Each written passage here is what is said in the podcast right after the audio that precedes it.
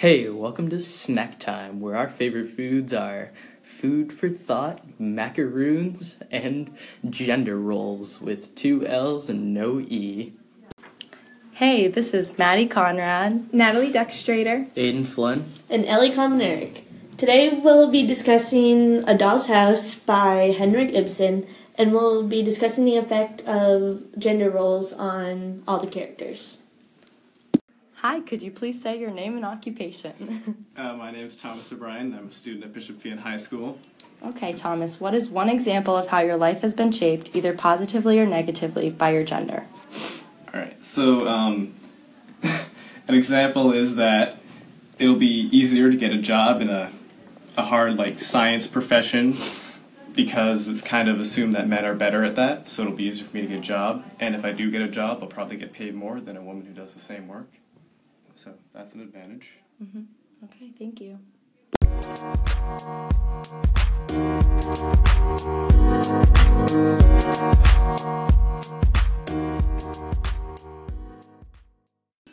Hi, could you please say your name and occupation? I'm Maura Crump and I'm a student.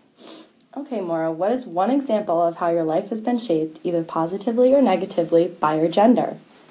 For me, I have two brothers and I have a stepsister, so I've been surrounded by both male and female influences. So in my life, I haven't had a major influence by one over the other, but I've um, had an influence from each pretty equally. All right, thanks.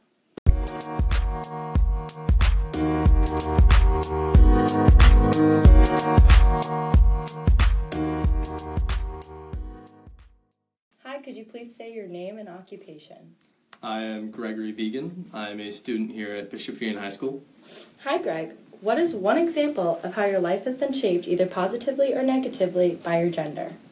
Well, I never really felt like it was a one sided thing versus another side. I always thought it was more of, well, there's two different, like, technically there's two different sides, but really they're all just kind of one thing. Like, we're all just people. Okay. I don't see any real reason to, like, separate them. Okay, and what makes you think like that? Well, I mean, we're all just, we're all humans. Mhm. So, I mean, I don't really feel a need to, like, put one of us above another one. We're all just trying to, like, make it through life. Okay, thanks, Greg.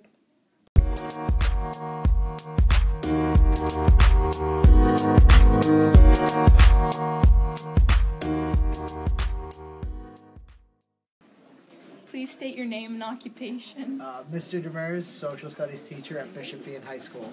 Mr. Demers, how do you feel that your life has been shaped either positively or negatively by gender roles? Well, obviously, um, being a male in America, I feel that I have gained many opportunities through that. Uh, I do think if you look at pay and respect in society, sometimes it is definitely easier to be a male. Um, and I do think that my life's been shaped, shaped, I would say, by obviously through the media and things, you know, how male should act in society, how female should act in society are kind of very concrete from the time you're really little.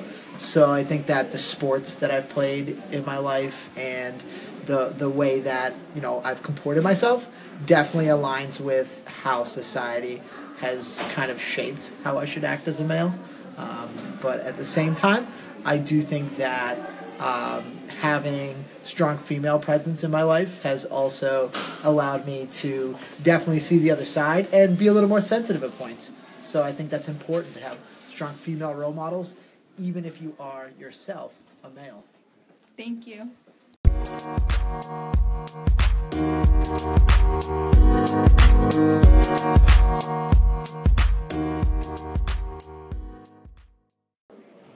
Please state your name and occupation. My name is Sheila Cryan, and I am a teacher.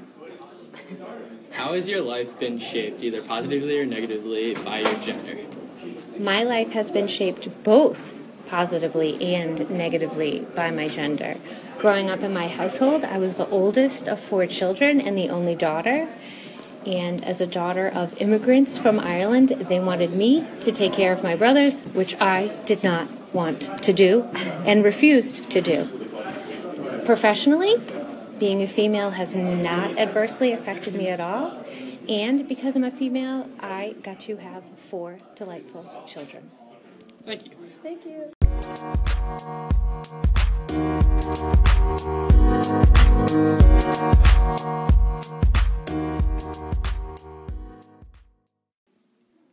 Welcome back to Snack Time. Keep in mind that we've all read through Act 2. And uh, so, to get us started, how do you guys think gender roles play a role in A Doll's House? Well, I think that the expectation was that women weren't really supposed to do any work or be a big role in their families' lives other than taking care of the children because Torvald refers to Nora as a skylark and a little squirrel and even a pet.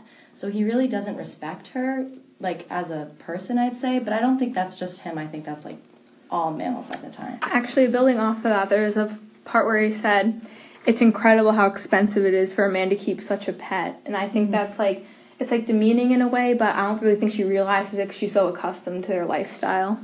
Yeah, and, and Nora, she kind of accepts it too. Like, she feels like this is her role. Like, at one point, she says, referring to herself, uh, if a little squirrel were to ask ever so nicely, and and the pretty little skylark would sing all day long. So she kind of like, she doesn't really mind that she's kind of being like demeaned like this because that's just how it was at the time. Another quote to go off of that would be when Torvald says, Nora, Nora, just like a woman, talking about how he doesn't want her to take out debts. And she just accepts sort of his insult and what he's saying by saying, very well, just as you say, Torvald. So she's like completely complicit with what he's saying. And yeah.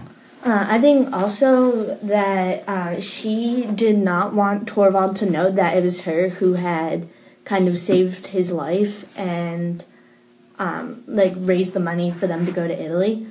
And one quote that I found: uh, "You all think I'm useless when it comes to anything really serious." Page like uh, thousand sixty three.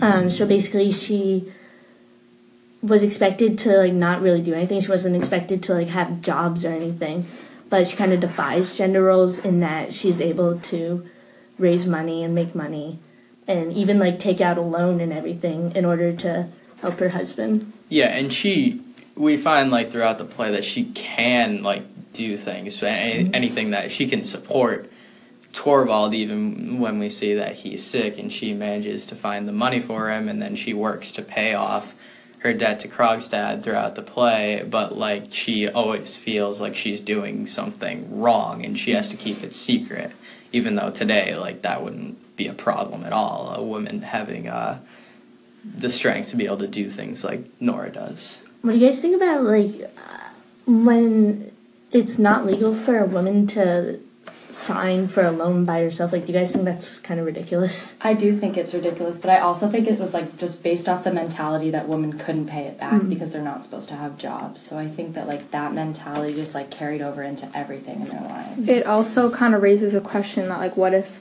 a woman who is like Miss Lind, who doesn't have like a male, she her husband has passed away and her father has passed away, like she mm. doesn't have that strong male figure. And I think it's also interesting that her it's like age conflicts with her gender, uh, with gender, where she is thought she has to take care of her two younger brothers, but they're male, and like females aren't seen as being like the person in charge of the house. Yeah, and and uh, Christine, she felt like helpless, kind of kind of lost when she no longer had any men in the house to like take care of because she couldn't just she felt like it wasn't her role in life just to live her own life and take care of herself. She had to be taking care of other people. Uh, quote to go along with that on page uh, 1062. Well, I had to fend for myself, opening a little shop, running a little school, anything I could turn my hand to. That's a quote from Christine.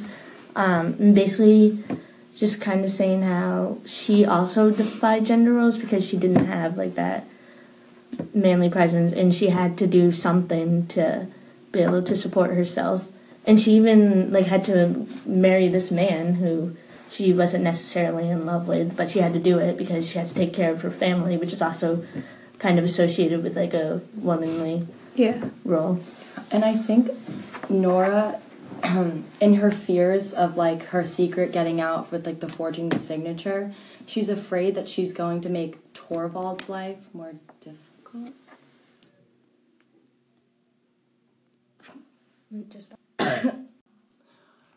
Because she's worried more about Torvald's reputation being tarnished because that would be a bigger like that would be a bigger thing in society than her reputation being tarnished. So I think that also speaks to like the gender roles at the time.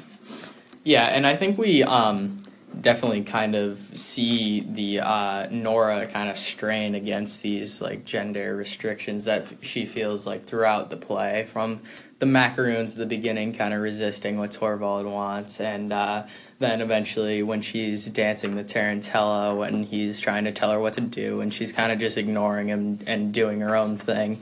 And I think like as it progresses, you can also kind of like imagine the passage of time, and then as we've as we move into the future, we can see like in our interviews when we interviewed um, Mrs. Cryan, she said that when she was younger, her parents wanted her to uh, take care of her little brothers, and that kind of falls into those old-fashioned gender roles. But then when we went to people of uh, that were born more recently, then you see uh, that they didn't really feel those gender expectations as much as some of the older people might have.